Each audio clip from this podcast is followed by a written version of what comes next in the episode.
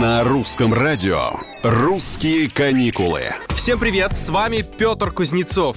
Сочи, Анапа и Абхазия. Как думаете, что общего у этой троицы? Цены. Причем цены какие надо цены. Эксперты назвали самые дешевые направления для пляжного отдыха в конце июня. Рейтинг основан на данных федеральной сети турагентств.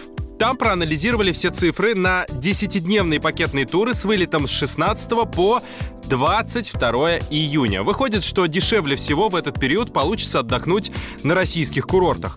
Так, тур на двоих с авиаперелетом и отелем с завтраком в Сочи и Анапе можно приобрести плюс-минус за 60 тысяч рублей. «Русские каникулы». Кроме того, одной из самых дешевых стран для летнего отдыха стала Абхазия. Десятидневный турпакет на двоих по этому направлению стоит от 68 тысяч рублей. В пятерку самых бюджетных мест отдыха в конце июня также вошли Казахстан с каспийским курортом Актау.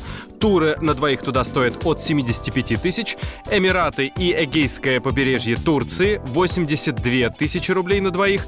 При этом туры в Египет, на Кипр, в Бахрейн, Таиланд и Анталью стоят дороже, значительно. За них придется заплатить от 100 тысяч до 130 тысяч рублей на двоих.